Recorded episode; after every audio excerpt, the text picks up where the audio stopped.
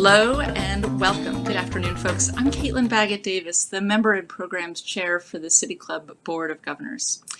Thank you for joining us for today's conversation in our State of the Possible series with Secretary of State Shemia Fagan, with a focus today on disinformation, election integrity, and the future of our democracy.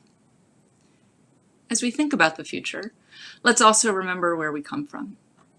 The land we're on is native land, and it was stolen from people who lived here for thousands of years. Here in the Portland region, this land is the territory of the Multnomah, Cathlamet, and Clackamas, the Tualatin, Kalapuya, and Molalla, the Wasco, Cowlitz, and many other indigenous people who've known the power and beauty of the Columbia and Willamette rivers, lived here, raised their families, and built communities and traditions that live on. Together, we recognize their unbreakable connections to this land, and we honor the resilience of their ancestors and the hope of future generations. For decades, some political operatives have seen an advantage in low voter turnout and sowing distrust in our civic institutions. They've pushed a narrative election fraud is widespread. Election officials, journalists, and watchdog groups have investigated and found very few cases of fraud, yet rumors and suspicions persist. Even my dad, I was talking to just a few weeks ago, a, a farmer who doesn't always vote the same way I do, had questions about fraud in elections despite many conversations that we've had about it. In fact, in many cases, it seems as though the rumors and the questions are themselves the point. But to what end? What is gained from disinformation? What are the costs to our democracy? Today, we're joined by two election experts and Oregon's top election official to talk about what states and counties must do to ensure fair elections and how we all can better understand and fight back against election disinformation. Secretary Shemia Fagan is Oregon's 28th Secretary of State. Before holding statewide office, Secretary Fagan served as an Oregon State Senator, a member of the Oregon's House of Representatives, and a member of the David Douglas School Board. Dr. Paul Gronke is a professor of political science at Reed College. In 2005, he established the Early Voting Information Center, an organization that seeks nonpartisan, evidence-based solutions to identified problems in election administration, which may or may not, may not include the administration of early voting. Andrew Beers is a PhD candidate at the University of Washington's Human-Centered Design and Engineering Program, the HCDE, where he researches misinformation, disinformation, and polarization on social media. Before I turn the screen over to our guests, I need to thank our members, who are the heart of City Club and support thoughtful research, rich dialogue, and a vibrant civic life in Portland. And I also want to recognize our season sponsors, Chevron, the Standard, and Wells Fargo, for making it possible for us to share our State of series with all of you. I'd also like to thank our supporting supporting sponsors, I can say that, Kaiser Permanente and Tonkon Torp, and our partners at Pamplin Media, X-Ray FM, and Merge Design. If you're unable to watch our forums online, you can listen in via X-Ray stations 91.1 FM and 107.1 FM. Now, audience members, as you're listening today, if you have questions for our speakers, you can tweet at City Club using the hashtag State of the Possible, or email your questions to questions at pdxcityclub.org. Now, it's my pleasure to welcome Secretary Shemia Fagan and Dr. Paul Gronke, who are going to kick off today's discussion. Well, Caitlin, it is good to see you, my friend. The last time we saw each other was at the City Club debate for Secretary of State, and I believe you asked me what talent I would perform in Candidates Gone Wild if we ever brought that back, which of course was a Lizzo song in karaoke. So it's great to see you. Dr. Gronke and Andrew, thanks for joining us today. And of course, Portland City Club members, thank you so much for having us. And I very much wish this was in person. I'm a huge fan of the Friday forums and attended very frequently myself. And I look forward to the day that we can all be sitting together over lunch and enjoying these forums in person. As Caitlin mentioned, I'm Shemia Fagan. I use she, her pronouns, and I am absolutely honored to serve as Oregon's 28th Secretary of State. Earlier this month, I, I marked my first 100 days in office, and it has been it's been a wild ride. And I am Oregon's 28th Secretary of State, but I am the fifth Secretary of State in the past six years. I'm going to let that sink in. 28 since statehood, but I am the fifth in the past six years due to unexpected and really tragic circumstances. And so that volume of change in leadership at the top has left our agency really struggling with lack of direction and instability. So since taking office now a little over 100 days ago, I've just been blown away by the dedicated professionals in this agency who have served Republican and Democratic secretaries of state. And despite the many challenges that they have faced, these professionals have continued to deliver truly exceptional services to Oregonians. And we've hit the ground running to support them, and we are well on our way to building a clear vision for the next four years. And I'm excited about our work ahead and to support every aspect of this agency, which of course has four public service divisions. We want, of course, and will always prioritize secure and accessible elections. We want to make sure that we're telling Oregon's whole story through our archives divisions. Caitlin, thank you for for allowing that uh, and giving that land acknowledgement at the beginning. That's an equity focus of our agency as well through our archives division supporting our small businesses across the state in every region of the state to recover through our corporations division and championing the audits division as they work to ensure that public services that they make a real difference in the lives of people who need them the most. So, in our first 100 days, we have focused essentially on three core principles. Those have been equity, stability, and security. And security is going to be essentially the topic that we're going to talk about today. But quickly with equity, we've created a new director of diversity, equity, and inclusion. And after a national search, we hired this agency's first ever DEI director who starts later this month. We hired a new director of our corporations division with an expertise in business and economic equity.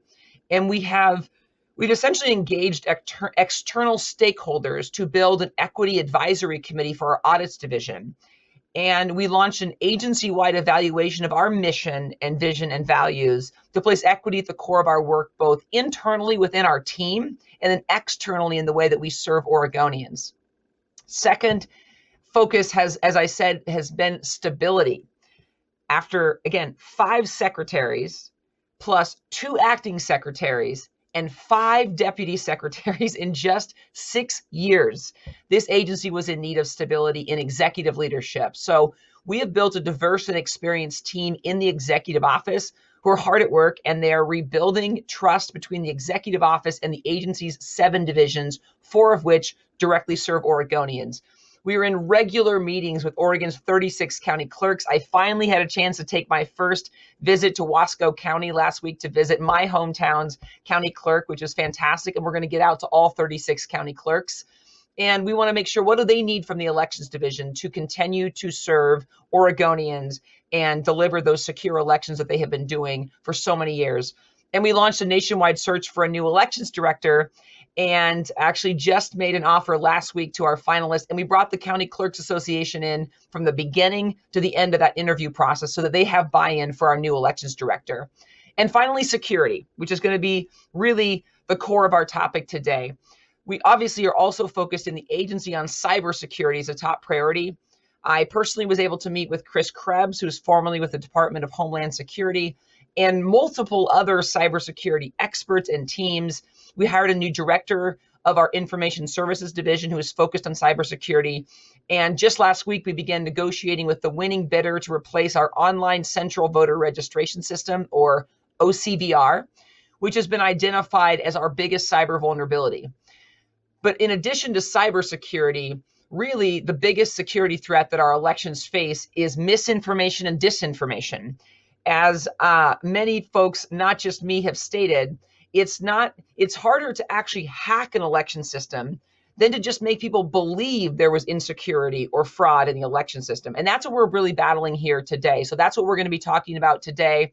Quickly, uh, before we turn to our topic, I want to, of course, highlight the upcoming special district elections, which are going to decide who sit on our school boards, funding through bond measures, representation on rural water and fire districts, among others. So the election is Tuesday, May 18th, and the last day to register to vote is this week.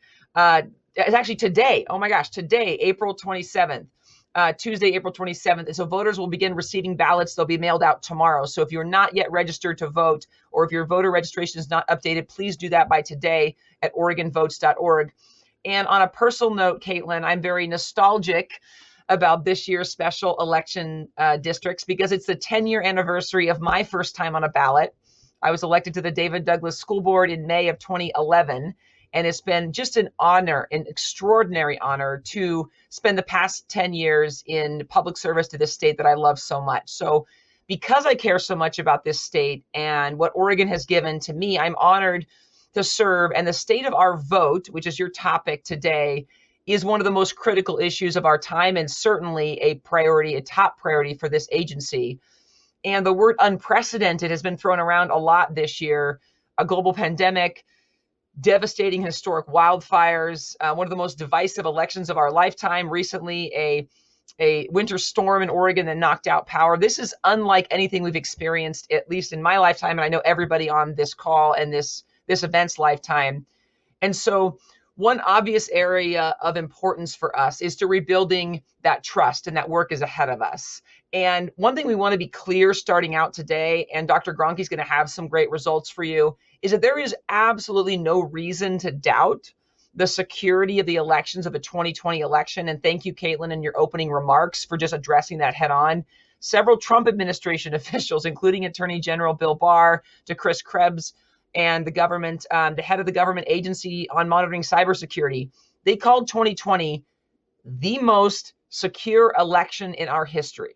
Recounts, audits, and numerous lawsuits further verified the election results in 2020. And while Oregon has fared better than most of the nation, we are not immune, as Dr. Gronke is about to show you, to the challenges of misinformation and mistrust in our elections. So despite becoming the nation's first all vote by mail state over 20 years ago, where Republicans and Democrats alike have been elected and served under that system, of course, Democratic and Republican secretaries of state. Recent research by the Early Voting Information Center at Reed College illustrates a picture of voter confidence in Oregon that, while largely positive, is in need of some work, and we are committed to that work at the Secretary of State's office. So, last year, Secretary Car- Clarno contracted with Dr. Paul Gronke and his team at Reed College to explore voter confidence in elections and answer some key questions. So, Dr. Gronke, thank you for joining me here today and give us the skinny. What did your election results find?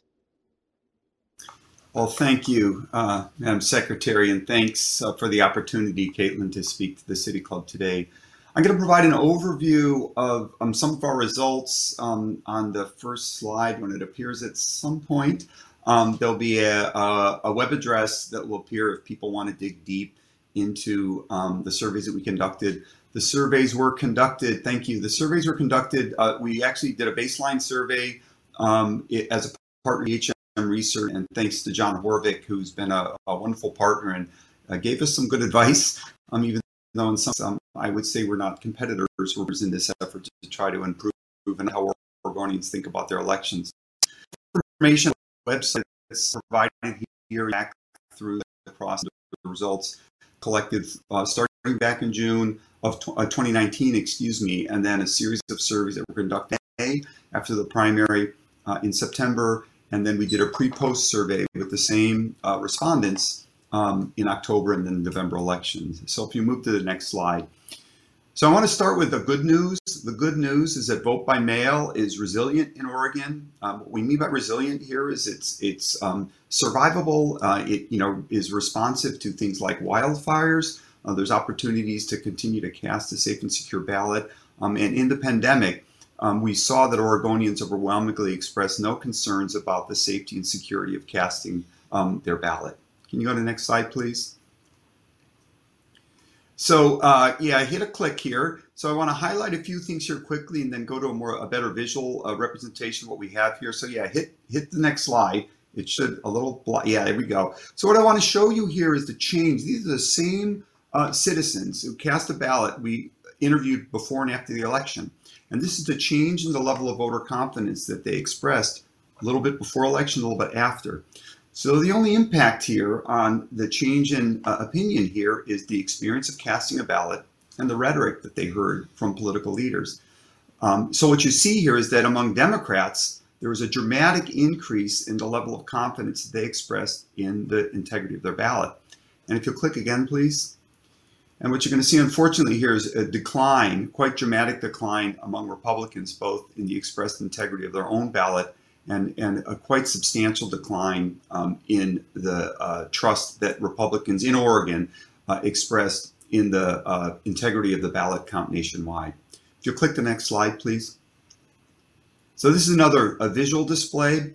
Um, and so it shows you, so in the upper left-hand corner, you could see there that kind of Democrat increase really starting to maximize out here, the number of Democrats in Oregon who have strong levels of confidence.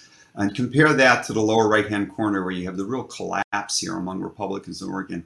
Now, I can say when we produced some results for the Secretary's office um, in uh, October, um, we, we wrote a sort of a good news report. At that point, it appeared that both Democrats and Republicans in Oregon were resisting some of the negative rhetoric that we were hearing about the integrity of the vote by mail system. Unfortunately, um, that got overwhelmed by national messaging by some of the leaders that Secretary uh, Fagan referred to, who, while they said after the election it was safe and secure, um, just prior to election were unfortunately promoting misinformation and false facts about the security of vote by mail um, and, frankly, about many of our election systems nationwide. Can you click the next slide, please? So this is the same sort of um, comparison here. So I'd draw your eyes to is the, is the um, height of those uh, red bars. At the top part of the slide is um, the uh, uh, perceptions of the frequency of various types of voter fraud in Oregon. And the lower portion is the same respondents asking about voter fraud nationwide. The good news is that Oregonians have higher levels of faith. They believe there's less voter fraud in Oregon. The bad news, once again, is the partisan gap. The Democrats um, virtually no Democrats believe there's any fraud in the Oregon system. That's the good news. But Republicans, at quite high percentages, believe there's a variety of, of types of voter fraud occurring in our state. Next slide, please. So um, again, there's going to be two. Why don't we we do click twice here so we can just highlight this. So I just want to show here if, uh, and this sort of leads into Andrew's presentation to follow up. So let's say we want to address some of these sources of misinformation. Where do we go? Um, how do we seek out? We've got another complexity here um, in our world today and in Oregon. That is older generations. Um, they rely primarily on traditional news sources. Uh, they rely on television news, print media. Younger, uh, younger cohorts, younger generations have a much more diverse set of information sources they draw upon. So if you click one more time, um, so you see the gap here, but so we have the voters pamphlet at the top. Younger generations are using the voter pamphlet, but to a much lower degree uh, than older generations. And then social media is a much more um, common use of media usage, information usage about the campaign among the younger generation. So leaders such as uh, Secretary Fagan, uh, county clerks have to think hard about this. How do they reach out to their voters? If you use only one information source, you're going to miss one group. And you've got to worry about these different groups and the different information and kind of have a broad strategy. And listen, this is hard for county clerks. Um, they weren't trained to be social media specialists and, and they had to learn very quickly. Okay, if you click one more time, please. So again, any questions or comments about um, the work that we're doing, uh, you feel free to email me. There's more information at our project webpage. I do want to say one thing in closing, both in Oregon and nationwide, there are a lot of efforts going on to try to address uh, the outcomes and after effects of the 2020 election. Uh, Washington is one of the leaders in the field. Um, so there's a number of projects going on. There is attention to these problems, um, but these problems are ongoing. There's something we really are going to have to pay attention to. Um, is in peril right now, um, and it's going to be a lot of work uh, to resuscitate it. So that's the end of my slides. Secretary, I don't know if yep. you have any questions for me or hand off to Andrew. Thanks. Well, thank you, Professor Gronke, and I hope you're going to stick around to the end in case we have questions. And or in, in, case city club members have questions. I we have lots of questions but i want to make sure that we have a chance to get to andrew as well and then we'll have time at, with these engaged city club members for questions. And, and as you noted, as you alluded to, as I alluded to, even as, as Caitlin alluded to at the very beginning, a major contributor to the lack of confidence within our election systems, both here in Oregon and across the country, is the growing amount of misinformation and disinformation and just how extraordinarily easy easily it spreads. It's a click of a button to retweet something. It's the click of a button to, you know, share something on social media.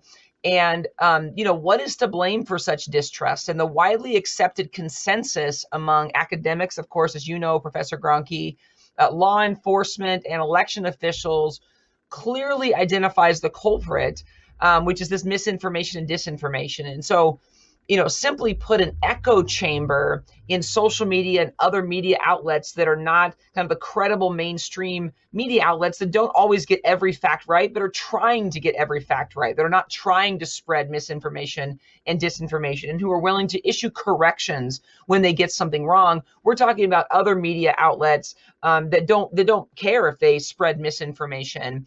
And so for the rest of our discussion and to add to it, I'd like to introduce Andrew Beers who is a PhD student and researcher at the University of Washington's Nonpartisan Center for the Informed Public. Andrew, go Ducks, go Beavs, go Vikings.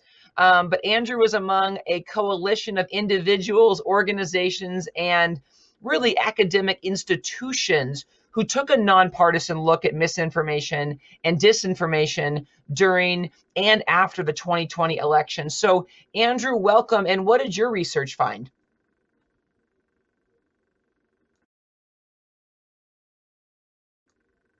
I think you're on mute. Has to happen to somebody every time. Um, well, thank you for having me, Secretary Fagan, um, and thank you for the introduction. I'll jump right into it. Um, so the Election Integrity Partnership, which I worked with during and after the 2020 election season, continuously monitored information across several social media platforms in multiple languages during the election. The explicit goal of providing updates regarding the spread of election-related misinformation, and later a post hoc analysis of how misinformation actually spread. Um, we had a large team constantly recording and taking in reports of incidents. Um, we connected with social media platforms um, to give them recommendations and also wrote public facing blog posts.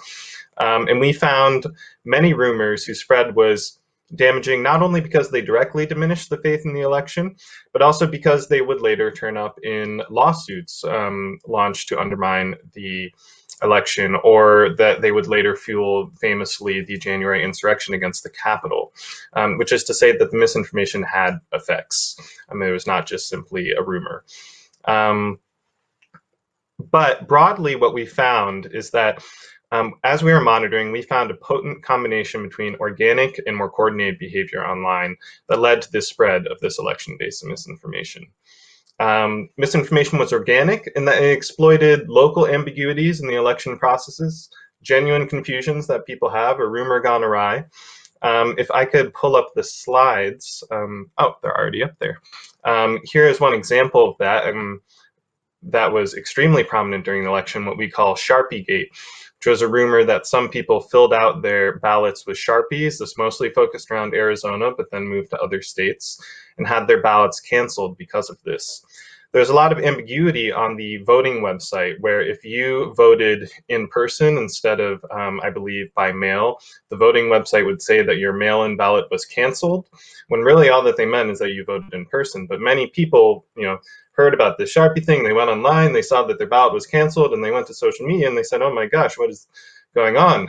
Um, there's uh, and that led to misinformation, loss of faith in the election results. And if we can move to the next slide. Um, there are other things that are more sort of almost external rumors, but this is an image of a viral tweet of what appear to be, but are not, um, mail-in ballots tossed in the dumpster. So there's sort of a narrative building here. Somebody's trying to get rid of votes that they don't like. In reality, this is a photo from 2018. They're not mail-in ballots. They're empty envelopes um, associated with mail-in ballots. No ballots were found there. Um, but what this uh, tweet shows in particular, if I could go to the next slide, um, is that although, as we see here, um, the this was in Sonoma County. Um, the Sonoma County was quick to provide a fact check of this tweet. Um, it had gone viral, you know, relatively, and gone in front of an audience of tens of thousands of people. And so I want to go on on the next slide to why that actually happened. What you see here is a visualization that we made at the Election Integrity Partnership of influential accounts. And this is um, the sort of partner to the organic local based misinformation is what starts out as a rumor that may not have much spread is routed through one of these nodes. Each one of these nodes represents an influential person like um, current President Joe Biden, former President Donald Trump, and their account on Twitter. It could also be a news agency or just a popular user. But once one of these users um, amplifies local misinformation, the power and effect of that misinformation spreads much further. Um, and so, some of these um, some of these powerful influencers had a tendency to amplify misinformation more so than others. Famously, former President Donald Trump, now banned from Twitter, is an obvious example of an account that tweeted much misleading misinformation and was eventually banned for not for a combination of misinformation and inciting violence during the insurrection. However, there were also other accounts. Um, these included the Twitter accounts of Trump's adult sons, um, several right-wing media accounts, prominent QAnon accounts, um, and other right-wing influencers online. You may notice that a lot of the examples of these um, amplifying what some people call super spreaders of misinformation that we've identified are associated with the American right wing. And I want to stress that the Election Integrity Partnership, our organization, is a nonpartisan organization. We did observe incidents of left-wing misinformation too. I remember a particular false rumor that Ivanka Trump had bought patents on genes and was rigging them. But the reality is, from the data that we collected, we found that misinformation on social media by influencers was an ideologically asymmetric phenomenon, um, more prominent on the right wing than the left wing. Many of these right wing influencers were not removed from Twitter for almost the full duration of the election, despite repeatedly spreading different incidents of misinformation. And although some were removed after the January insurrection, many are still active. They are likely to continue to be point sources of misinformation in future elections. And so that concludes um, the slides I have here. I don't want to sort of blather on and on, so I can toss it off for any questions also.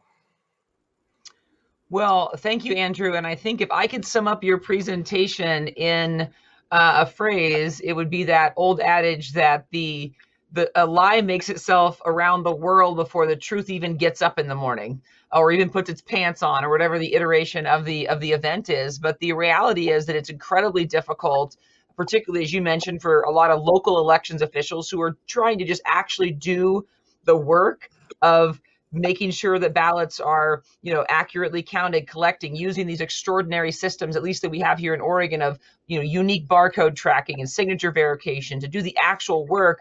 They're not trained nor even having the bandwidth to also then have to be you know super influencers on twitter and social media to combat these pieces of misinformation that that already make themselves around the world. And one place that i want to come from is just it, it started from a place of empathy. A lot of the folks who are being who are incidentally spreading this information are targets of people who are seeking to do harm. They're not trying to do it right? If they get all this information that oh their ballot might be canceled then all of a sudden seeing something that looks unusual or that they maybe have seen a dozen times before but never paid attention to previously, it suddenly looks really scary. And so that's one of the things that I that I come from as Oregon's chief elections officer. I am deeply concerned from a place of empathy for every Oregonian, Republicans, Democrats, Green Party, Constitution, Independent Party, non-affiliated voters, everybody I want us to have faith in our elections because they are safe and secure. And the 36 county clerks across our state are doing incredible nonpartisan work to just get it right. And they do get it right. I also recognize in a moment of self reflection that as a Democratic Secretary of State, I'm not always the best messenger for every audience. And for particularly for some of the Republicans um, that have that lack of voter confidence that Dr. Gronke pointed out. So I'd be curious to hear from both of you about what are some helpful ways that that you would recommend that Oregon, through our office or through the county clerks or partnering with nonpartisan civic organizations, really help combat this misinformation? What kind of recommendations would you have for us?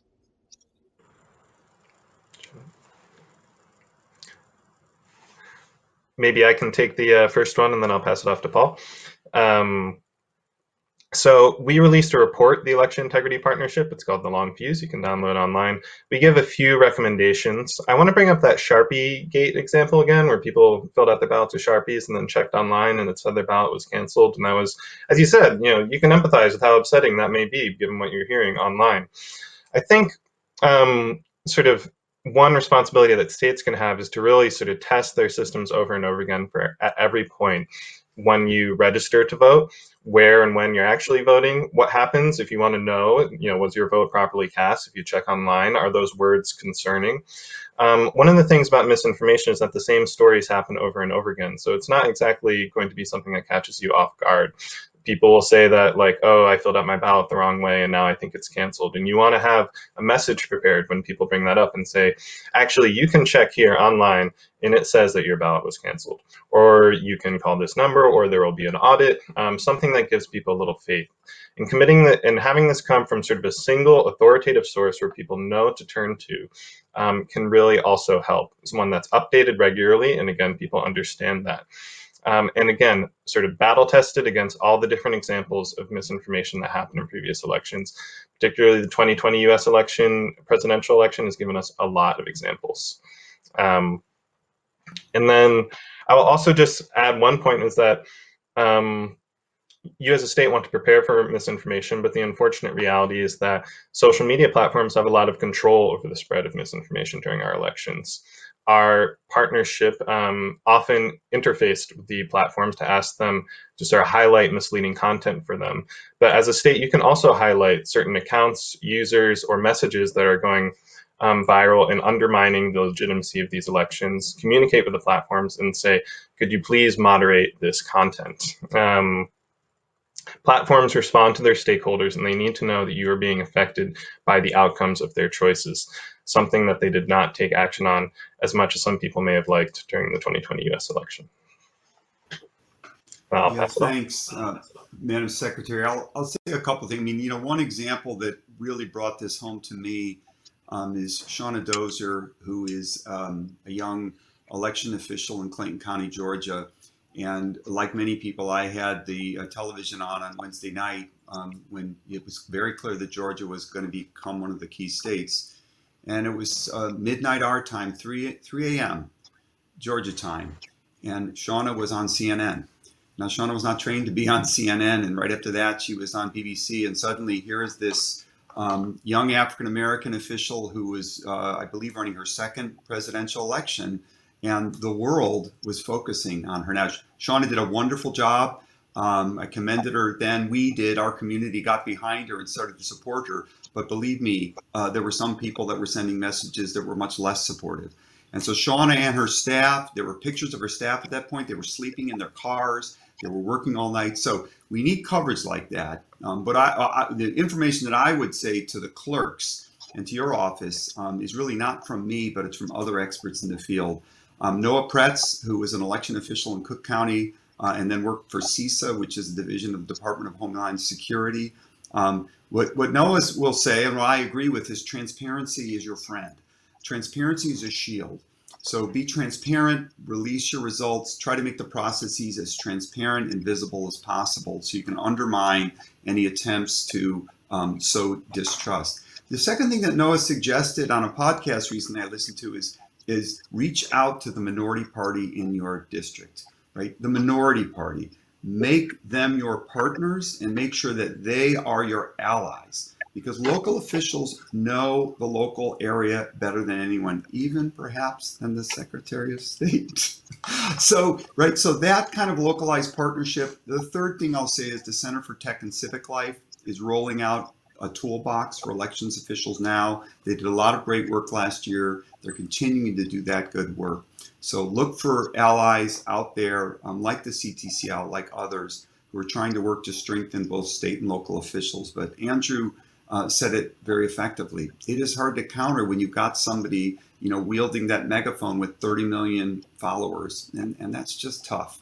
Um, so hopefully elected officials can stop turning to the rules of the game, fighting over the rules. As, as I've said to people, things like automatic voter registration, I'm a huge, huge advocate of. Elections are about getting people to the polls, not keeping them off the rolls. Let's keep that in mind. Everybody on the rolls is good for everyone. It's good for both political parties. It's for all for political parties. Com- competition should be about getting people to the ballot box, not keeping them away from it.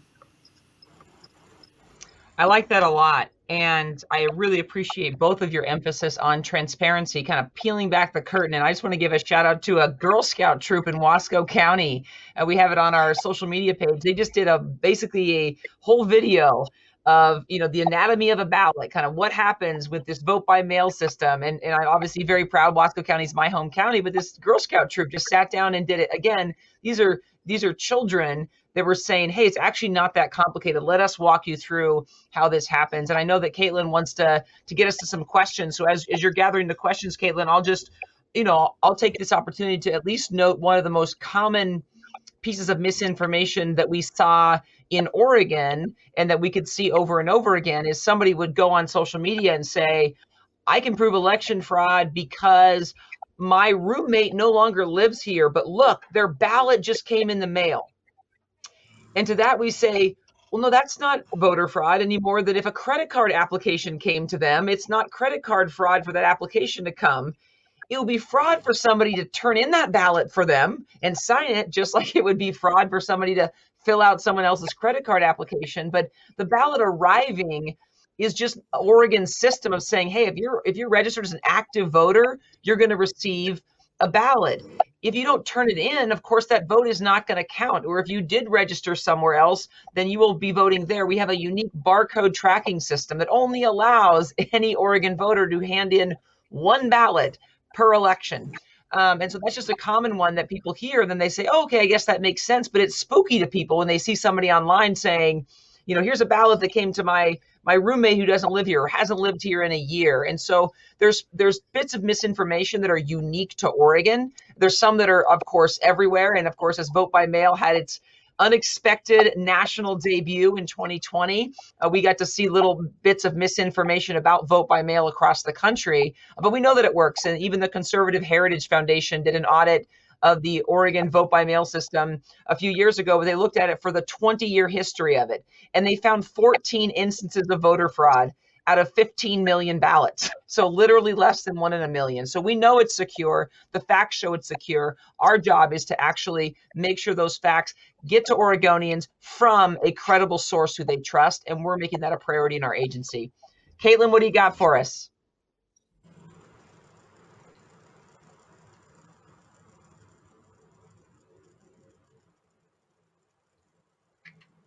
I think you're still muted.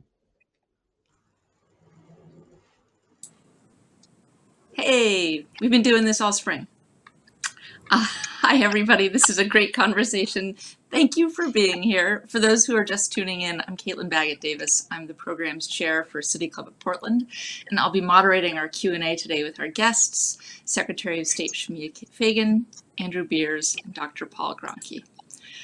Secretary Fagan, um, I do want to thank you for joining us today and for remembering your promise to perform Lizzo karaoke um, at our at our last live event um, this last spring at the at Revolution Hall. Um, sadly, there's not time today for live uh, for for karaoke, but um, I'm banking on it for the future before we go to our audience Q&A, I want to take a moment to reflect on um, this past year for City Club events. Since that last live event, more than 26,000 people have watched City Club virtually, including two membership research votes to approve City Club's position reform and Portland's charter reform process. 26,000 people. Imagine the karaoke concert we could have if we could all be in person. Today's event is the last in our State of the Possible series, and a lot of people helped make the magic happen. And I want to take just a minute to thank them before we go to Q&A. David, Chase, Miranda with X-Ray, John and Dana with Pamplin Media, which, by the way, if you all haven't, you should check out the new City Club of Portland page on the Portland Tribune news site. You can find all of the op-eds written by our State of the Possible guests this spring and news coverage of City Club's programs. Um, and I'm just so, so grateful to our whole programs team. Rebecca, Samantha, Jill, Leslie, Julie, Colin, Dan, Bobby, and our inspiring interpreters, CM and Andrew. And of course, thinking back to this spring, right as we were going from live to virtual, it could not have happened without our incredible staff team who moved heaven and earth to pivot to virtual at that time. Julia, Stacy, and Aaron. Thank you, thank you, thank you. The time, energy, and engagement of our community in making City Club work it is just, it's such an expression of love for our city and for participatory democracy. Over the next few months, City Club will begin a conversation with our members and our larger community about how we can begin to reopen. And that conversation will be deeper than just the logistics of gathering again in person. You know, it's been a year, a year in which we've all had reason to reflect on our community and our priorities and about what it means to love our city and what it looks like to serve our democracy. There'll be more on that work on reopening soon, but for now, let's take a quick break to thank our sponsors and members, and then dive into this long list of questions from our audience. All right, we're back. I'm going to kick us off with City Club's question, which has been our question all winter. Shemia, uh, Secretary Fagan, what does our hopeful future look like to you? When you imagine our elections and political community in, say, 20 years, in 2041, what is the future? What's the future that you hope for? In Oregon, I'll always be hoping for higher voter participation because when more people turn out and more people vote, then our representation here in Oregon will better reflect the needs of all Oregonians. And so I am very happy that at least the current state of the legislature, for example, is uh, there are more people of color representing Oregon right now than at any time in Oregon's history, but it's still not enough. So in 2041, I'd love to see representation in Oregon that actually reflects the people of Oregon. And just this last, I feel like it was last month, I believe, or earlier this month, that with the appointment of Representative Andrea Valderrama, that there is a majority women for the first time in the Oregon House of Representatives. And so my hope for Oregon in 2041 would be a system where our our leaders, our political leaders, our civic leaders across the state reflect the diversity of our incredible state. And through that representation, better serve the needs of all Oregonians. And most importantly, that all Oregonians, regardless of political ideology, actually trust that the folks that are representing them and doing that work have their best interest at heart and can trust the decisions that they make. That is a beautiful vision for the future. I'm wondering if you can talk a little bit about moving from the moment that we're in right now and the struggles we have with disinformation and trust. What are some steps that get us? Are there two or three things in your uh, in your plan of action that that you think drive that forward? As I noted earlier, security is not only a top focus for the first 100 days, it is a top priority for this agency uh, before I came on and long after I am gone. It will be a top priority. And so we have to recognize the changing nature of security is not, as I noted, not just about a fear of folks hacking into computer systems, but we've already been talking about today how much easier it is just to spread misinformation about elections and so, one thing that we are focused on that I think has been underlying this discussion here today is how difficult it is for clerks, for the Secretary of State's office, for good nonpartisan civic organizations like both Andrew and Dr. Gronke are a part of, to spread the accurate information. Our goal is through our civic education arm of this agency to arm Oregonians ourselves with the ability to think like fact checkers to have, you know, when we see a tweet on Twitter and say, huh, even if I want that to be true, what's the source of that information? Is it cited? Let me pop over to that source really quick and make sure that this meme or this GIF or this picture actually represents what that source says it does. what do I know about this source? Have I ever read from this place before? You know, who are their backers?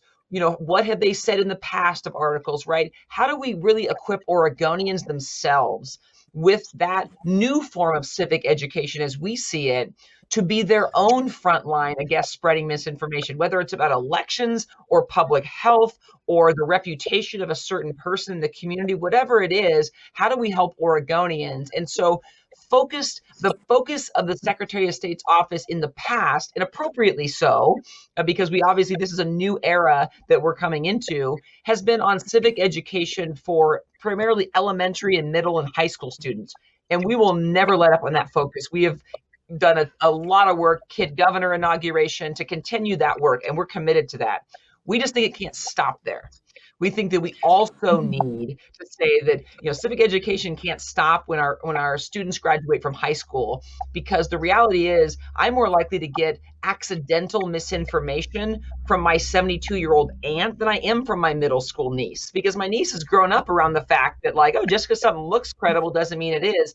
My aunt grew up in an era where when it had kind of you know newspaper looking font at the top of a web page, it probably was a credible newspaper. So she'll send me stuff sometime really alarmed. So we need to really help everybody, every Oregonian, be their own front line against combating misinformation by teaching us all to think like fact checkers.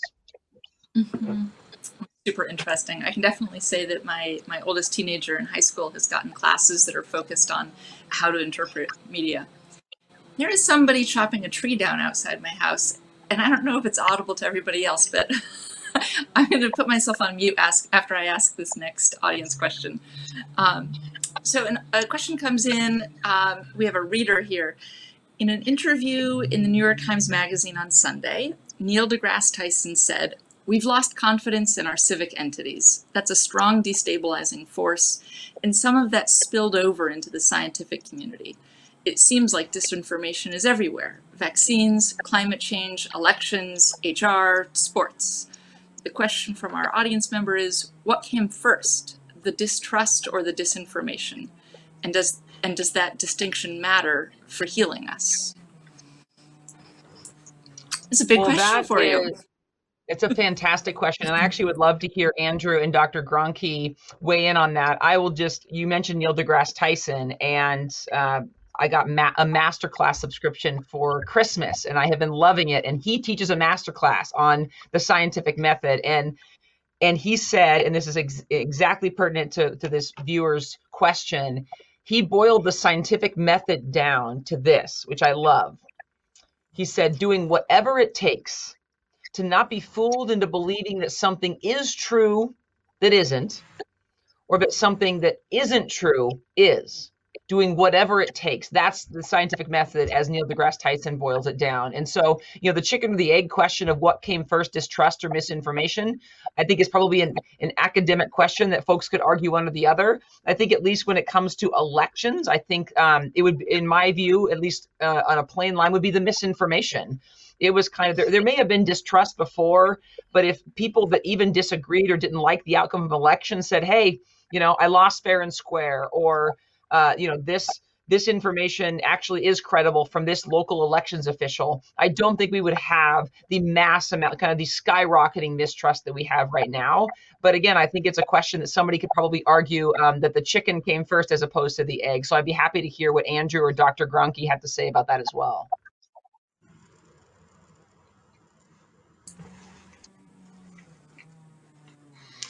Chase, can we get, yeah, there we go. Sure. Um, I can just uh, chime in. I think this is not so much a sort of research outcome as much as a personal opinion. It's the same as the chicken and the egg. I could not say when distrust or disinformation started. Both of them are mutually reinforcing. If you have less trust in an institution, you're more likely to believe um, you know, disinformation from another institution that suggests that institution's lying. Um, and your belief in that disinformation will probably further reduce your trust. And so these are sort of mutually reinforcing forces that have probably been spinning out for quite a long time. And then I also just want to bring up one thing you mentioned about sort of distrusting the scientific method. I think actually many um, people who believe misinformation are actually do trust the scientific method and very logical ways of thinking. It's the institutions that they turn to um, that are not being trusted. You ask somebody who is opposed, uh, who believes things about the vaccine which are not true, they will often cite scientific papers. During the election, um, people made statistical arguments for why the vote count must be wrong. Um, the process of people are still thinking critically and logically, but it's the trust in the institutions and the information sources that they put in which has been turned awry. Excellent. We have another question here. It's a shorter one. Um, they ask, I'd be curious to know how much election disinformation is going on in Oregon and whether, whether it matters that much here. This one I feel like is perfectly primed for Dr. Gronke because that was really what their their research really looked at. So, Dr. Gronke? Yeah. By the way, on the previous one, I'd have to say distrust first. You know, trust and co- confidence in institutions in this country has really been declining since the 70s. Um, you know, the end of the Vietnam War, the way it ended in Nixon administration resignation. What has happened really since 2000 has been this has um, bled over into elections, and the elections themselves have become a area. Of, The election rules themselves have become a point of contention, and then the disinformation has overlaid that. So that you know, it's my perspective. I'm studying this for far too long. Let's just say that. But you know, this is not a recent phenomenon. Um, but yeah, the way they're mashing together, the way Andrew describes it, that's exactly right.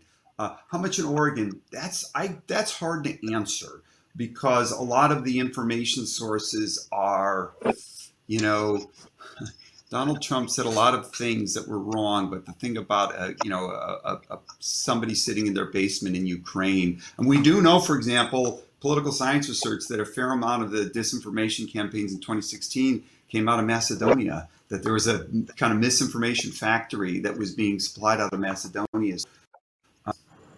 Yeah, how much in Oregon? I don't think I've tracked that. You know, as I said, there appeared to be a fair amount of resistance um, among across the in Oregon until right at the end of the election and just got overwhelmed. I think that the consistency of the messaging from national figures about the threats of voting by mail, the threats to voting by mail, just sort of overwhelmed the ability of clerks and other trusted validators to try to counter that information.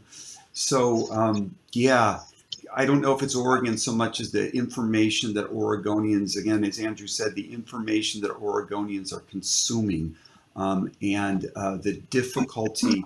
It's hard. There aren't single valid sources anymore, right? People have all this broad set of sources. So it's out there in Oregon. Uh, it's out there. I guess I'll just say it's out there. It's everywhere. It's sort of all around us. Sorry, not a great answer, or not an optimistic answer. And I know that our Thank county you. clerks would would tell you if asked that they received just more phone calls and they said that when I've spoken with them, they said the thing that was different this year wasn't just the volume of calls, is that when we just flat out told people exactly you know what the information was, answer their question directly to, to Dr. Gronke's point, they just didn't believe, even their local county clerks. And we are seeing there was a research that came out just a couple weeks ago in an article showing an absolute like just you know really um, dissatisfaction and amongst local elections officials and how you know there folks are going to want to leave this industry because as we know these are folks that just these are not they want to be on the star of the show uh, type folks. These are folks that just are hardworking. They just get it done. They just count the ballots. They don't affect the outcome. They just share the outcome. And the distrust that they faced throughout across the whole country but even here in oregon uh, he just led a lot of folks to say, you know, this might not be might not be the career for me. So we're facing really a crisis of the folks that want to do that local elections work as it becomes such a, a challenging pe- way for people just to do really honorable public service. I'm going to try to squeeze in one last question. I know that we're at time, but I think this is such a good one. Uh, the, the person asks, your presentations focused on misinformation and disinformation, but didn't go much into the facts themselves. They write, uh, I've heard that 0.0003% of ballots may be ineligible or fraudulent, which could be compared with, for example, the US eligible voters who were prevented from voting because they don't have access to a photo ID, which, according to an article in the Washington Post, is close to 11%. The questioner wants to know, Secretary Fagan, what information does your office use to understand the integrity of our elections and election participation? That'll be our last question for today. Sure. Well, quickly, since I know we're at time, we of course do auditing and are again, this is a, a fragmented, it's 36 county clerks that actually are running this, independently elected, nonpartisan county clerks who are actually running the elections. But of course, there's post-election auditing done, uh, risk limiting auditing to make sure that we verify those results. And, and to your questioner's point, Caitlin, yes, I mean, you can point zero zero zero any set of numbers you you you hear different but in the end it's extraordinarily de minimis amount of fraud as i mentioned you know, the Conservative Heritage Foundation, you know, 15 million ballots. They found 14 instances of voter fraud. Former Secretary of State Dennis Richardson, a Republican, uh, the first, the very first acts that he did in office was to push back on the Republican Secretary of State, pushed back on a Republican president who was claiming that dead people had voted in Oregon and all these other things. He said, nope, we have, we really do not have a fraud problem in Oregon. And so this is not a partisan issue. It is the fact that Republican and Democratic secretaries of state have said that. But to your questioner's real point, this false facts and misinformation and disinformation are now being used across the country in Georgia, in Texas, in other places to introduce legislation to further restrict the right to vote on which is actually going to make it much more difficult for people to vote on this misinformation about a very outsized fear of voter fraud that simply doesn't exist and that is a real tragedy here. And we're pushing back on that not only here in Oregon of course but we're also speaking out and signing on to a lot of bipartisan letters to push back across the country. Well thank you thank you so much secretary fagan dr paul gronke andrew beers. Really appreciate having all of you here with us today and for the final event of our State of the Possible series, that's a wrap. Thank you, everybody. Have a great week. Thank you.